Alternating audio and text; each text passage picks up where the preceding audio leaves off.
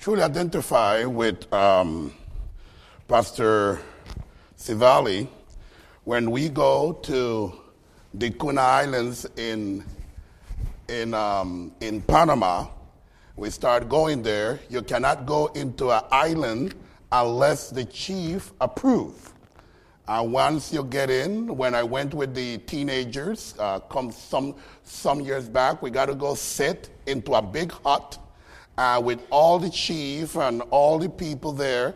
And we got to sit there and they, sometimes they smoke their pipe and they pass it around and they ask you questions. And I, you have to sit there until they deliberate and, and they accept your coming into the island to be able to um, minister there. It's a really interesting experience. Uh, remember in one island, thanks to somebody you and I know very well, um, by flying some object that it shouldn't be flying, we almost got, um, we had an uproar in that island. Not going to say who it was, but it's a certain youth pastor that will carry away with a new drone that he, bought, that he purchased. that, was a, that was an experience.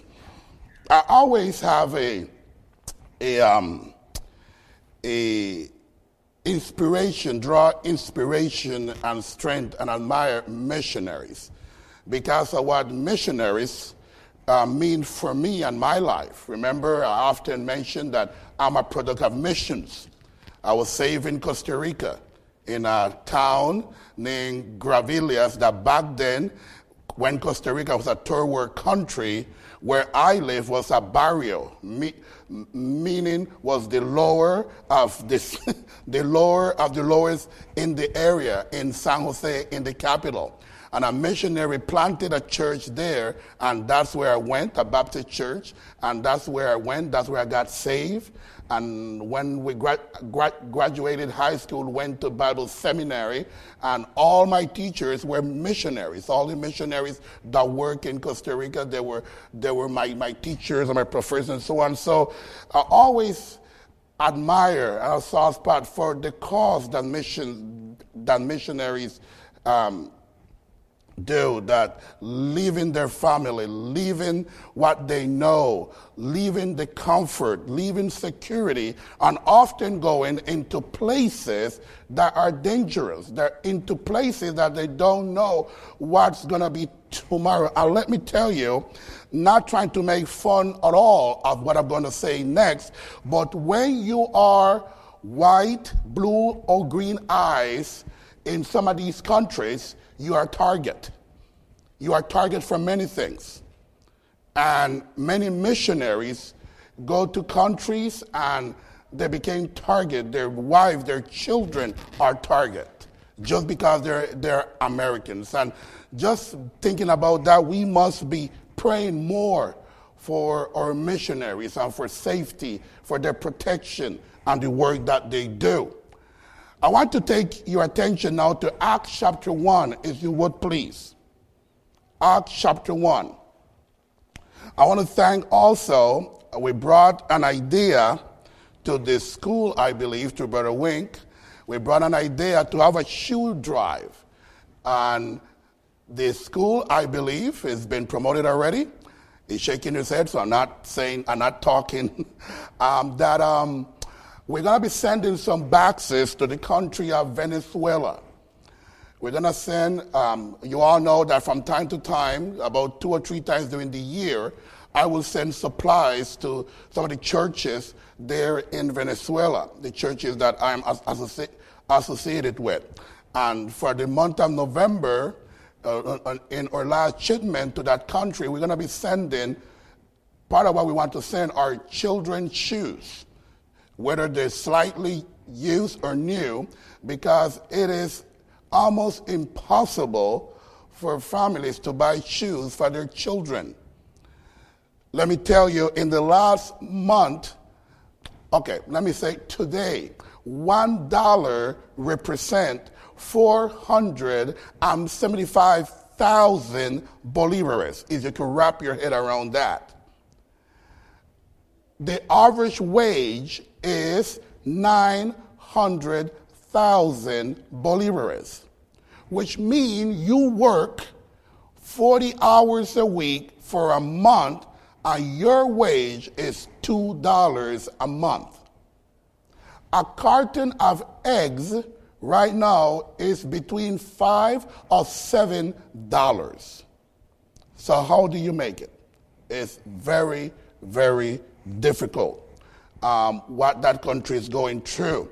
They are they um, they're out gas, even though they're oil producing country. They're out gas, um, gas for cars, and even cooking gas.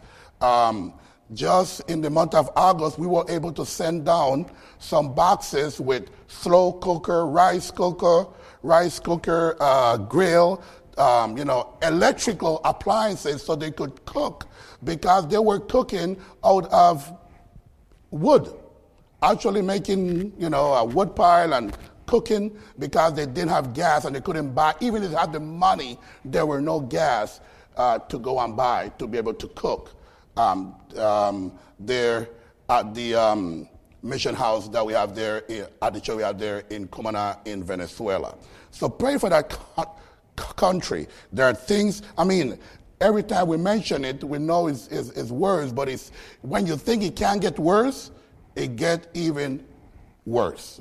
I was going to say worse, sir, but I don't think it's that, that's a word. My wife is correcting me. Don't say that. it gets even worse. Um, just uh, some days ago, a couple weeks ago, I was able to be in Ecuador, in the city of Cuenca, where we have a church plant with Pastor Antonio.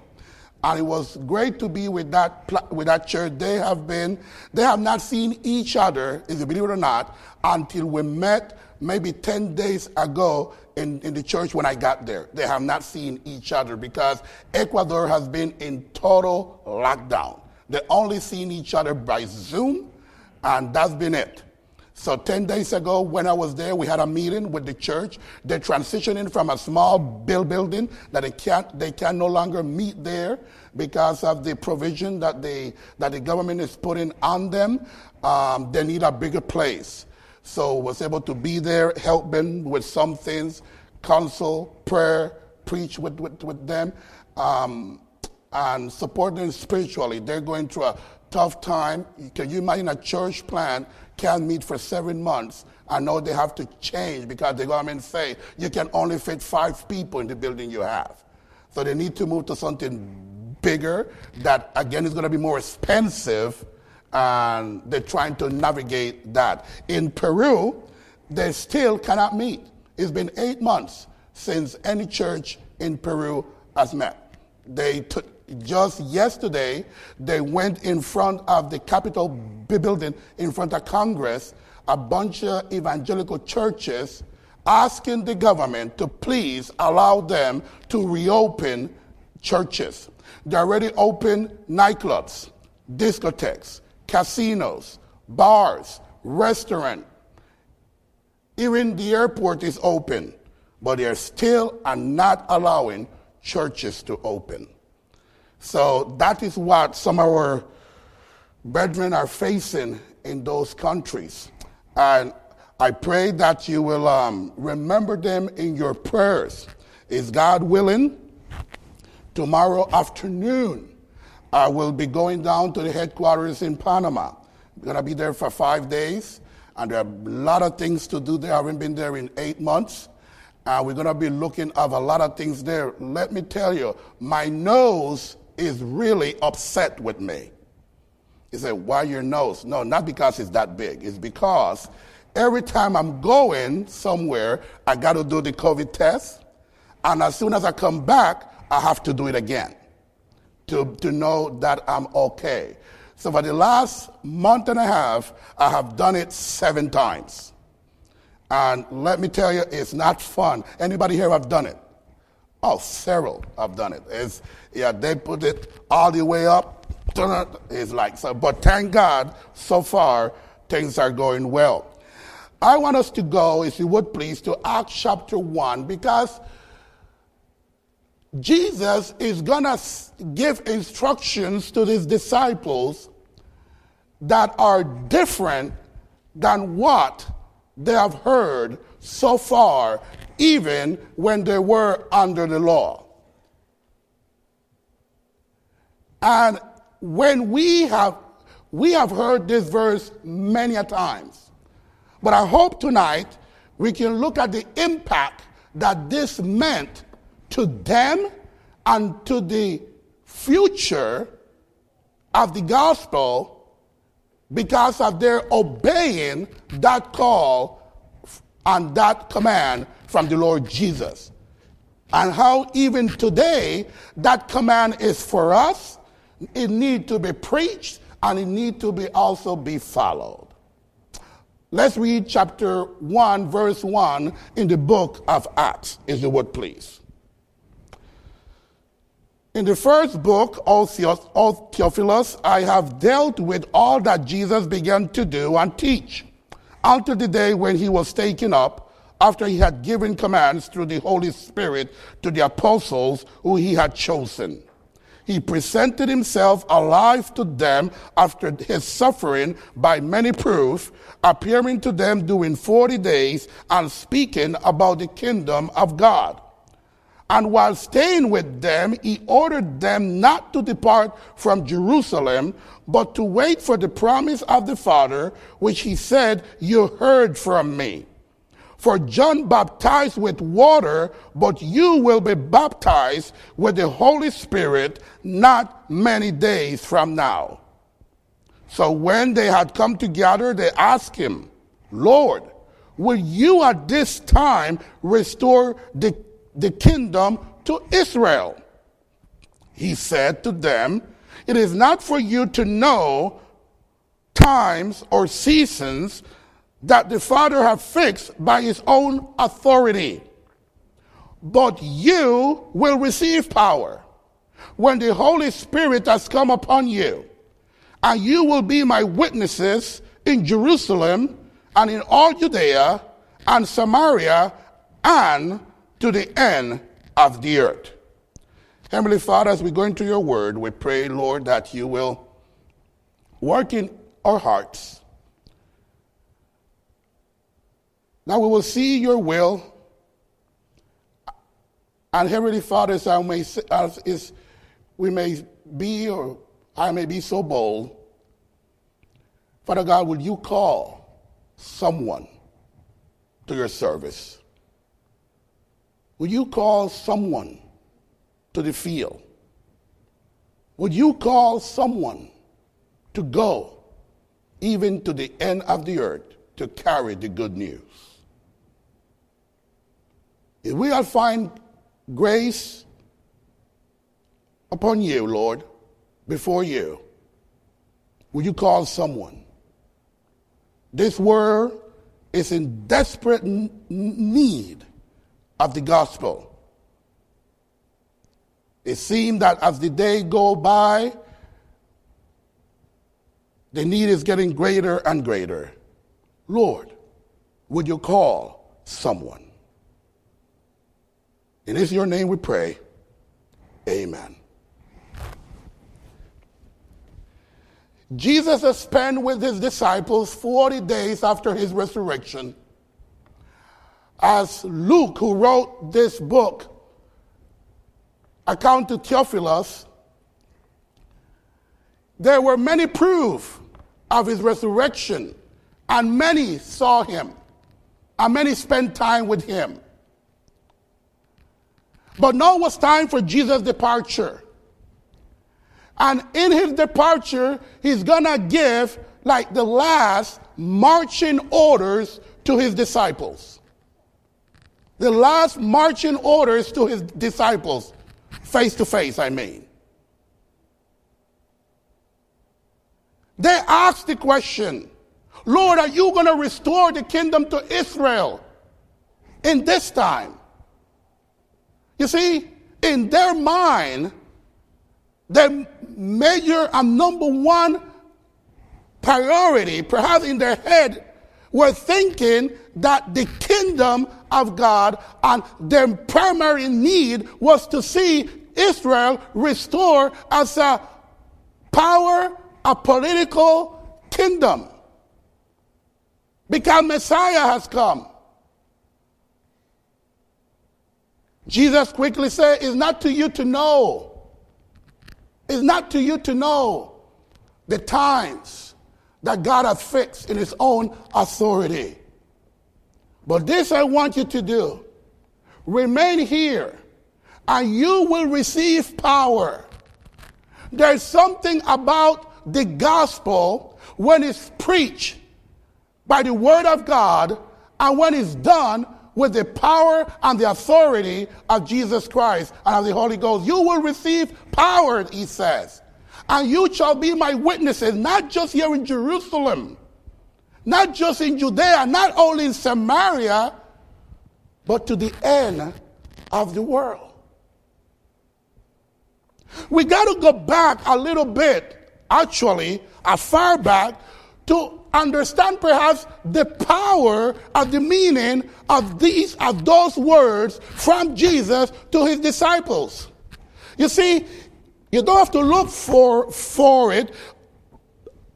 I'm going to mention some verses that you know. Uh, when, when, when God called Abraham, when God called Abraham 4,000 years ago, in Genesis chapter 12, he told Abraham, I will make you a great nation. I will bless you. I, mean, I will make you an, uh, your name great. You shall be a blessing. I will bless those that bless you. And the one who curses you, I will curse. And then he add, and in you, all the families of the earth will be blessed. Furthermore, in Genesis 20, 22, he repeated, In your seed, all the nations of the earth shall be blessed because you are obeying my voice. I will multiply your descendants as the stars of heaven, and I will give your descendants all these lands, and by your descendants, all the nations of the earth shall be blessed. Over and over in the book of Genesis, God repeated to Abraham, to Isaac, and to Jacob that their obedience, he want to use their obedience, their descendants, to be a blessing to all the nations of the earth. God wanted that message and that blessings, that blessing to go to all the nations, not just to remain in Israel or for one people. In the book of Psalms, we see it over and over. Blessed be the Lord God, Psalm 72, 18 and 19. Blessed be the Lord God, the God of Israel, who alone work wonders. And blessed be his glorious name forever. And may the whole earth be filled with his glory. Amen and amen in the book of Isaiah, chapter 60, verse 1 to 3. Arise, shine, for your light has come, and the glory of the Lord has risen upon you. For behold, darkness will cover the earth, and deep darkness the peoples. But the Lord will rise upon you, and his glory will appear upon you. Nations, nations will come to your light, and kings to the brightness of your rising. Again, God calling to the nations. To the nations. One of the verses like to read from time to time in Jeremiah chapter 16, verse 19. Oh Lord, my strength and my stronghold, and my refuge in the day of distress. To you the nations will come from the ends of the earth and say, Our fathers and inherit nothing but falsehood, filthy, and things of not profit. Nations will come and declare this to you.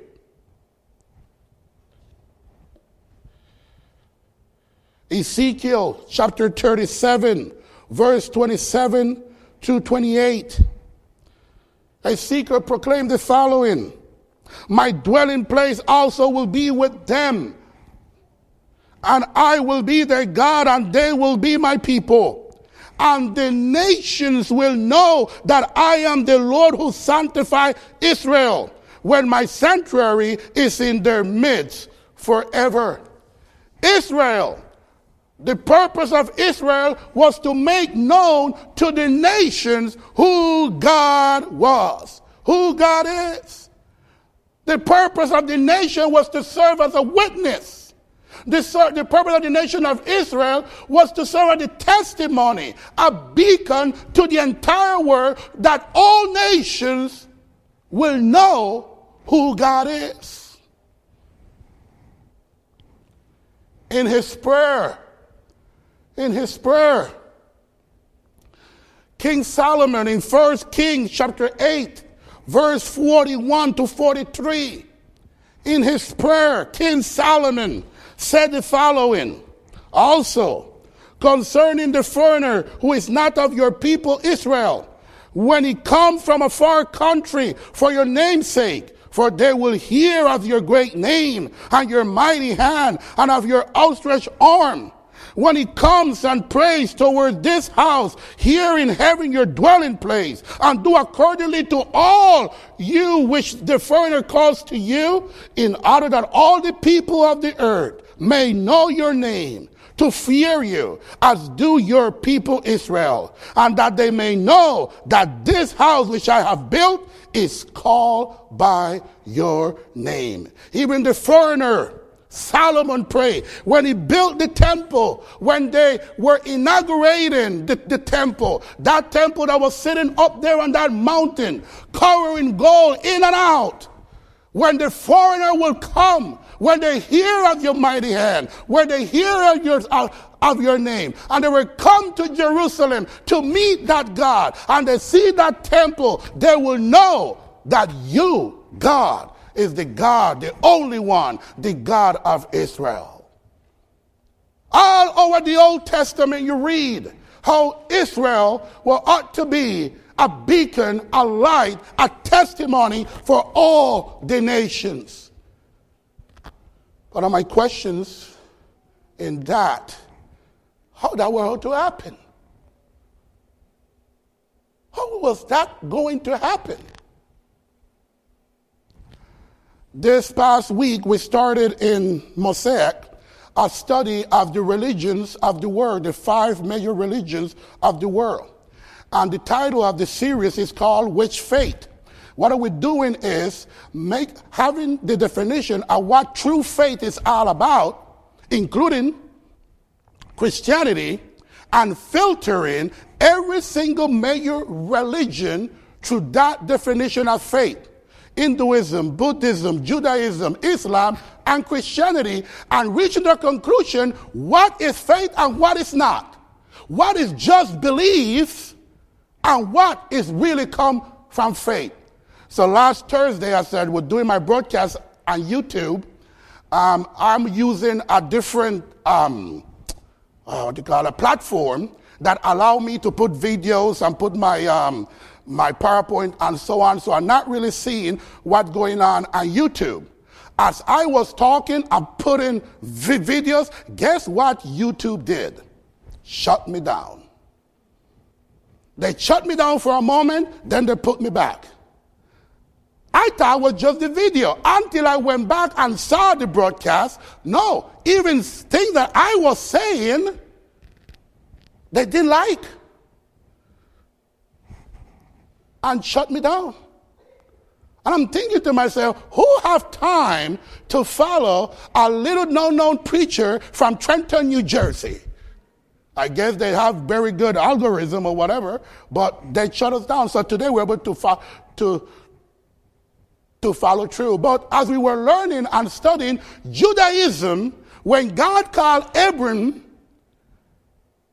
and his family to become a nation, they were the only one in the face of the earth. The oldest monotheistic religion of the world is Judaism.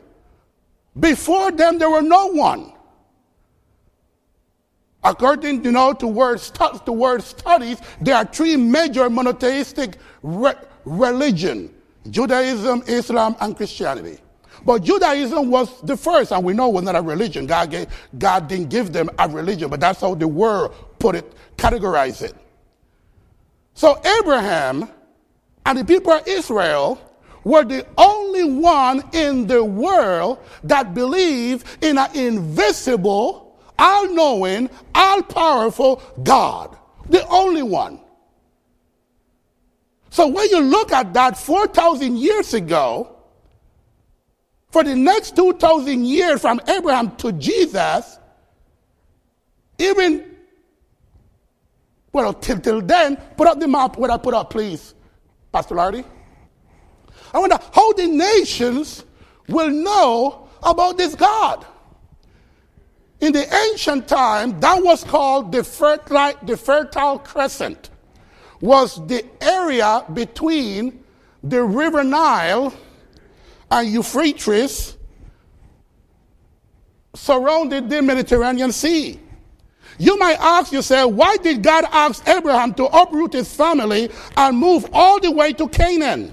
A narrow ribbon of territory between the eastern shore of Mediterranean and the Jordan River. Why did the Lord need him to move from one end of the Fertile Crescent? He was all the way down in Ur to the other. The answer is simple strategy. Strategy.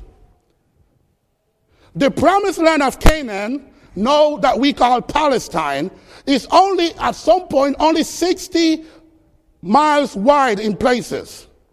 And its western edge is the Mediterranean Sea. To the east, there is an impassable desert.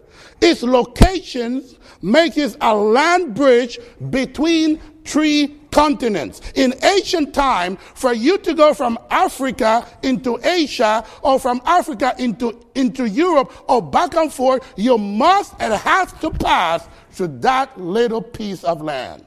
That's the reason empires fought for that land.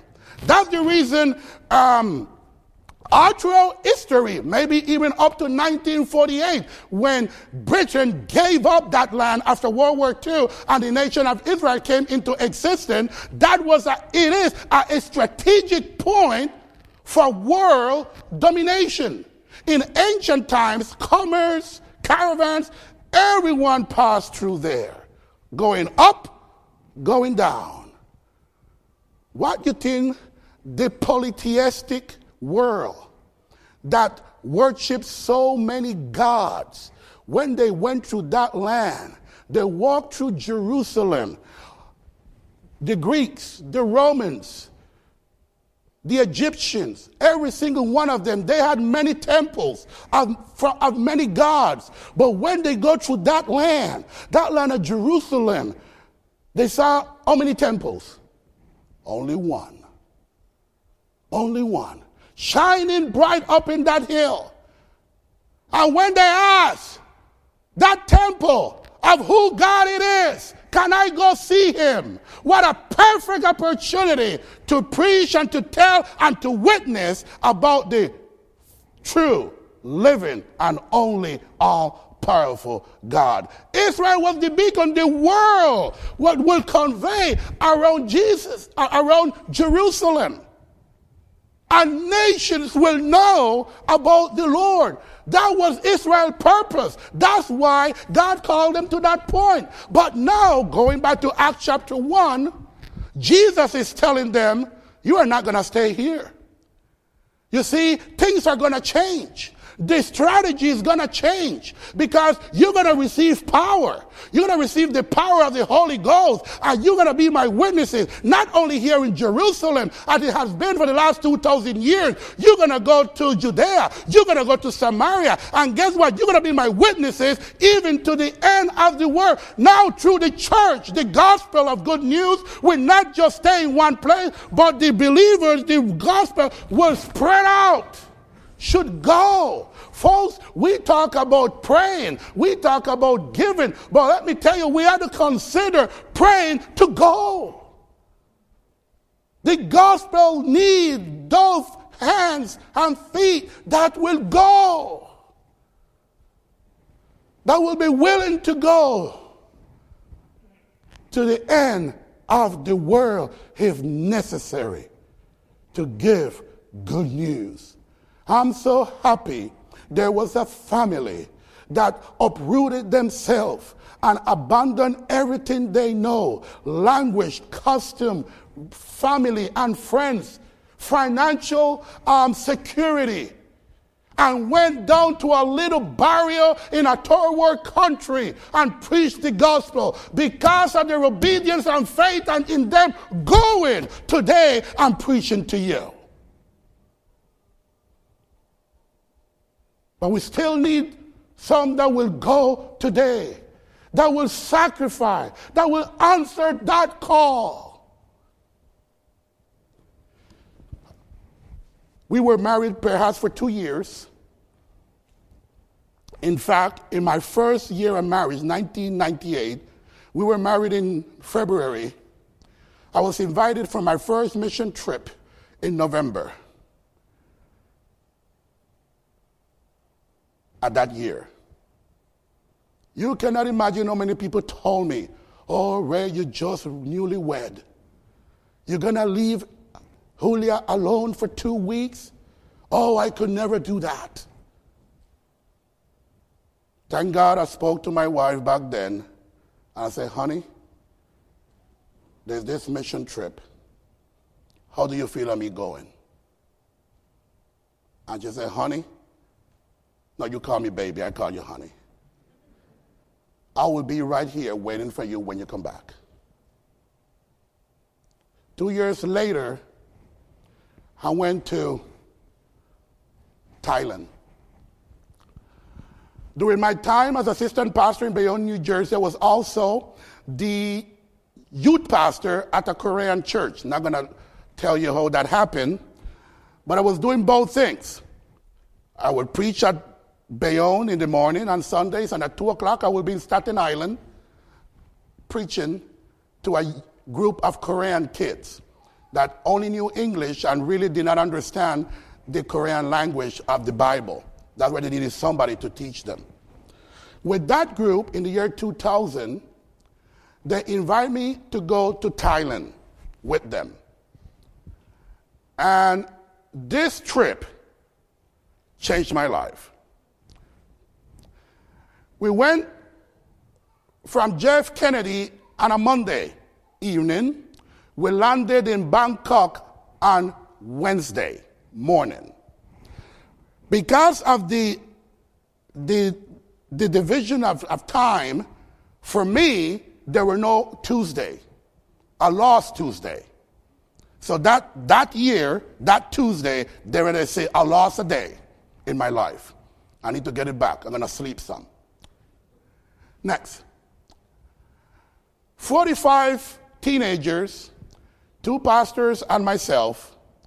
It was very interesting 20 years ago, walking around Asia, in Korea, and in Thailand with 45 Asian looking people and the only black guy in the group. I tell you, at the airport, they stopped me like three times, and my students had to come and rescue me and assured that I was with the group because it was very strange. I was the only one walking with all these Asians. I praise God, I still keep in contact with some of my students. Three of them are pastors. One of them is, a, is a youth pastor. And even to this day, they still reminisce of the things that we went through during those times. Next. We did at least two months of preparation to be able to go to this trip. We were going to spend two and a half weeks with a group of people in a village up in the northern part of Thailand in Chiang Mai and the tribe of Lahu people. And I want to tell you a little bit about them next. There am I teaching the kids with some poster cards there. Isn't it amazing? I haven't changed a bit. Next. Some of that group that are there Thank God today, most of them are still serving the Lord. Most of them. In the first month of being their assistant pastor, of being the youth pastor, half of that group accepted to receive the Lord as their Savior. In the following months and, and years, others follow. And it will be three times a week that we will meet.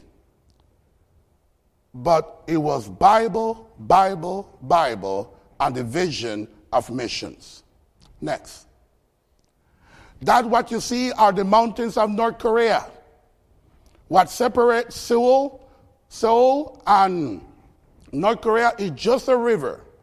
And it's amazing when you look at buildings on one, side, on one side and just that on the other side. Next. Go to another one. Paul Lee, he's right now in Long Island. He's a youth pastor today. He was one, uh, one of those students that really wanted to know the Word of God, really had questions, and the first one who got baptized from that group. Next. In this location, we are at the Golden Triangle. And this place is important because of what I'm going to say next. We are standing in Thailand. To your right is Laos, and down in the back, the mountains, those are the mountains of China. And there's a reason why this part is important because of where we went next. Next. We took a plane Monday. We landed in Bangkok on Wednesday.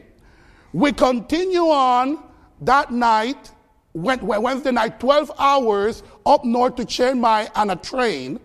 That was Thursday. We took a, a bookie, like a truck drive, for five hours. We slept at a at a um, orphanage, and Wednesday morning we took we have to go over a river, and you're gonna see how how how we did it. And then we take some boats, kind of like those who went to Kuna with the little boat with a with a little um, um, cover. For, for three, uh, three hours, they left us off at a plane and we walked uphill into the mountains to the villages for five hours. Five days of traveling to get to a tribe, a group of people that have never heard the name of Jesus. Next. This group of children is are one of my favorites. I have another picture with them ha- hanging on my hands, but I couldn't find it. When I went, when we walked into the village, have you seen those cartoons when the monster walk into the village, all the mothers start taking their kids and closing the doors and, and, and, and closing windows? Well, kind of that what happened when we walked into that village. Back then, 20, 20 years ago, there's no way to say we were coming. They just saw this group of about almost 50 people walking to their village. Most of them looked like them, Asian looking, but there were one that were different and they've never seen a black person before. This group of kids of all the village were the first group of kids that came up to me, start pinching my skin, wanted to know about my color, playing with my hair. You see back there a little, a, little flat top, so they started playing with my hair. So I, I wanted, they, they were the first brave ones. After two, we were all friends. Next. Here we are about to walk into a Buddhist temple. All throughout Thailand, especially in the, in the countryside. The more money or affluence you have, the bigger altar of Buddha you will make. But every single house had an altar of Buddha. Every single one. And the temples are humongous. Next. Some of those kids, what would happen is that the missionary would go into the villages and ask the parents to give them their kids because the Lahu people are a mixed breed. And the people from Chiang Mai will not allow them into their schools or society. So he will have two orphanage, get the kids from the villages, bring them to their orphanage, give them academic study and the Bible. These kids will wake up and the dot, 5.30 in the morning, go to chapel, sit down in straight line, boys and girls from youngest to oldest, the two older one, the boy with a guitar will lead this, this singing, and there they will have their devotional, finish at 6.30, one hour, then go to their breakfast, have breakfast, and from there to the classroom to school. And did that, just on their own. I was like amazed. Maybe they were their best behavior because they have visitors, but I was amazed. Next. This picture is one that is dear to me. What the missionary there would do is that the students that felt the call to preach, then he would train in a Bible Institute. And when they're ready, he will send them through the Golden Triangle up north into the mountains of China as missionaries. Or he will send them back to their villages to start evangelical churches. Here we are to the start of a church plant. A student returned to his village where he was taken when he was a youth to the orphanage. And he was coming back to start an evangelical church. And they gave me the privilege to preach the very first message. They knew who Superman was. They knew who, they had Coca Cola signs there, but they never heard a Jesus. They couldn't relate who is Jesus. And God gave me the opportunity to preach that very first message there to those people. I may never go back, may never see them again. But that experience, that for me at that time was like going to the end of the world, that experience changed my life. Next. Some places have camels, some places have horses, some places have donkeys. In Thailand, to cross the river, you use an elephant. It's different. Was all different. Next. We spent there two weeks. And when it was time to leave, first of all, we slept in huts they separated us in people's huts. One little hut that served as their living room, and their dining room, their kitchen, and at nighttime their bedroom. It was so difficult. They go to bed at six in the evening because it's all dark. There's no electricity. But they're not going to bed until the visitor go to bed. So we had to go to bed at 6, 6.30 and try to sleep. But when we were leaving, the village they wanted to do something special for us. For two weeks, we ate what they ate rice and a bowl of water with some greens that they boiled. That's what was there to eat. Some of us smuggle little Vienna sausages or tuna and, you know, hiding in there. It was like, you know, contraband. But when we were leaving, they wanted to make something special because of the visit. And they gave us rice and they gave us the water, the kind of tea with the leaf, and they gave us meat. Where did they get the meat from? One of those two was sacrificed for us. They killed one of their dogs to give us meat and to have as a way of appreciation. Folks, and I end with this.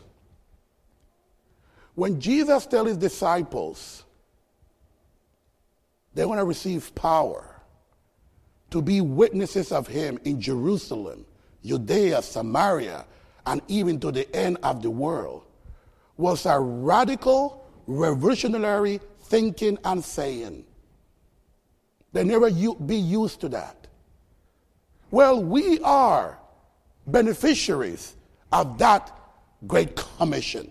We have been for many years, but there are still many today, even in our own continent, that still need someone to go. Will we pray and consider that maybe I can go and carry the good news?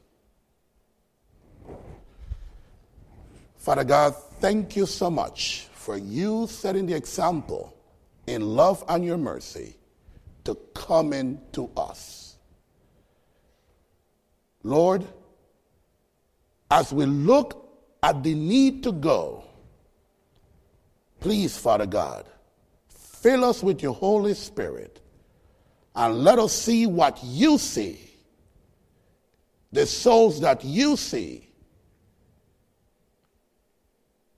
Thank you for your word. And thank you for Jesus. It's in his name we pray. Amen. God bless. We're dismissed.